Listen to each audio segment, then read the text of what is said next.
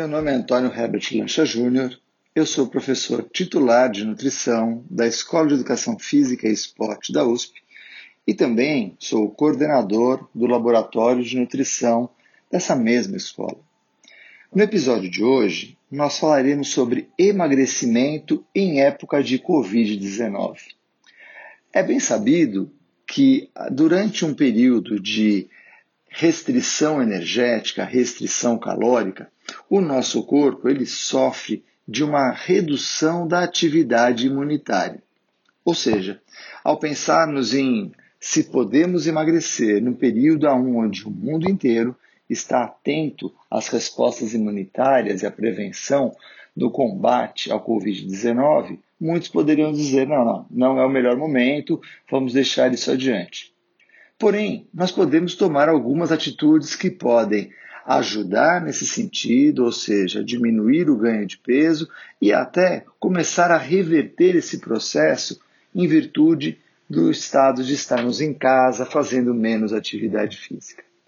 Então, o primeiro ponto que eu chamo a atenção é que você, na sua alimentação, fique muito atento se você efetivamente está buscando a ingestão de um alimento por uma fome, por uma necessidade, ou simplesmente se você está buscando alimento por estar em casa, próximo desse alimento. Você deve estar me perguntando, mas, é, professor Lancha, como eu saberei se essa minha busca pelo alimento é fome ou é alguma outra coisa? Um fato é bem simples. Se você acabou de consumir alimentos num espaço menor do que duas horas e você novamente está buscando a ingestão de mais alimentos, a chance desse comportamento ser fome é muito pequena, porque você ainda está em curso do processo digestivo, absortivo, ou seja, tudo aquilo que você ingeriu está chegando no seu organismo, está chegando no seu sangue. Então, ficar atento, peraí, qual foi minha última refeição? Faz mais de uma hora, faz mais de duas horas, faz mais de três, faz mais de quatro, aí sim você consegue ter a distinção se você está com fome ou se essa busca pelo alimento é até uma questão de ansiedade ou alguma outra variável emocional que está interferindo no seu comportamento. Quanto tempo você pode considerar como um sintoma de fome? Quando nós fazemos uma refeição mais leve, com uma baixa quantidade de gordura, esse processo digestivo ele vai se encerrar ao longo de duas a três horas, ou seja, é normal que depois de três horas de uma refeição bem leve, que você não consumiu uma grande quantidade de alimentos contendo grande concentração de gordura, como carne, ovo, queijo, por exemplo, é, é, é bem provável que você sinta fome. Agora, se essa fome ela vem antes desse período, a chance é de que isso seja um comportamento ligado a fatores emocionais, como por exemplo a própria ansiedade, que é muito comum nesse momento que nós estamos vivendo. E aí você vai se perguntar: bom, mas e aí? O que eu faço? Se eu perceber que essa minha busca pelo alimento ela não é efetivamente fome, e sim é, uma ansiedade possível, o que eu posso fazer? Tente descobrir dentro da sua rotina que outra coisa você pode fazer que alivie um pouco essa ansiedade. Eu, por exemplo, gosto muito de cuidar do meu jardim. Então, eu vou lá e cuido do meu jardim, isso me ajuda bastante. Eu gosto também, por exemplo, de escrever os meus artigos. Então, eu aproveito esse momento, vou lá, pego material, escrevo um artigo. Então, esse comportamento da busca de alimentos é, em intervalos menores, é, que caracterizam muitas vezes o comportamento é, emocional e não a fome, é que também é bastante democrático, ou seja, acontece com todo mundo, acontece comigo também.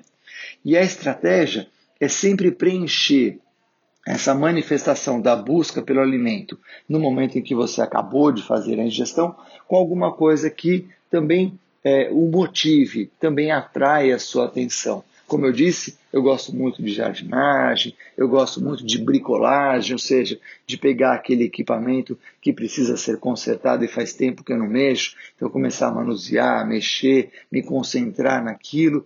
Essas atividades, elas fazem com que a nossa mente ela mude o foco, ou seja, ela deixe de pensar somente no alimento e pense em outras coisas que também estão relacionadas é, com a nossa sensação de bem-estar. É, resolver uma tarefa, é, resolver esse problema no jardim, resolver esse equipamento que precisa de conserto, vai lhe trazer também uma grande satisfação, um grande prazer.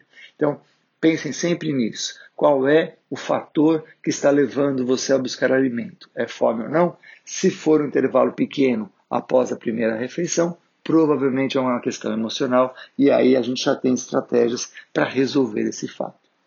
A segunda coisa é que nesse momento nós podemos aproveitar o nosso dia para gastar mais energia.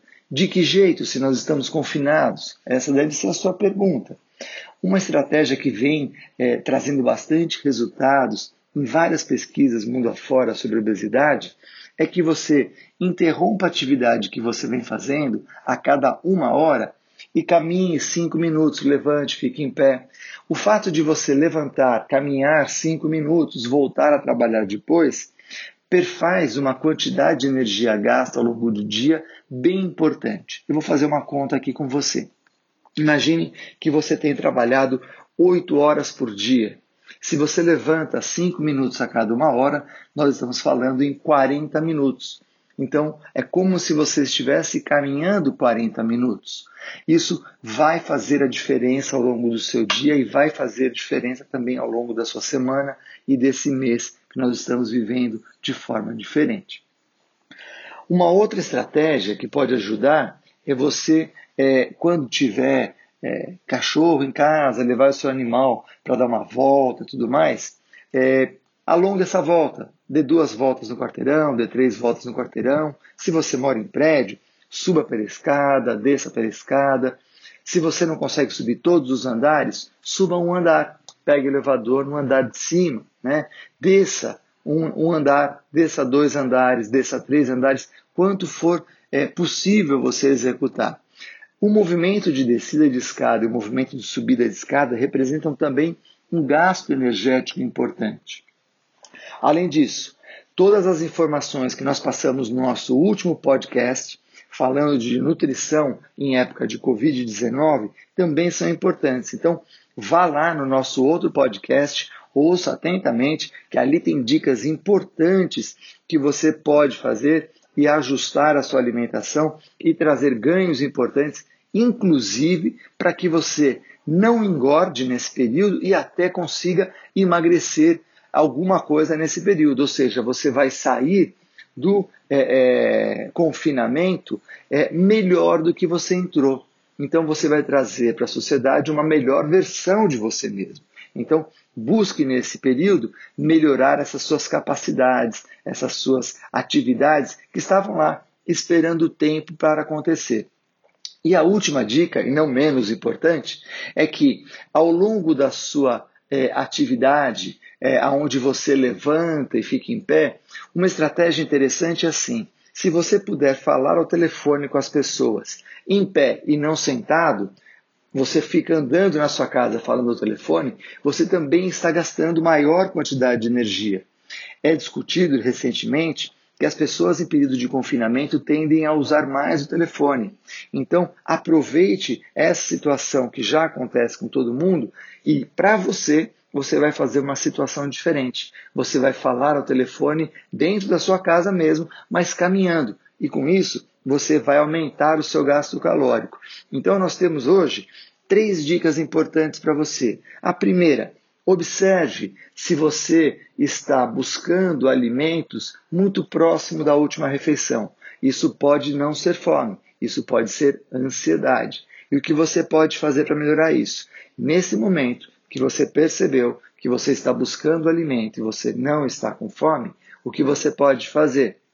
Faça uma outra atividade que também lhe dê prazer, como cuidar do jardim, como a bricolagem, como consertar aquele equipamento que merece a sua atenção e até hoje não aconteceu. Isso também vai lhe trazer um prazer importante.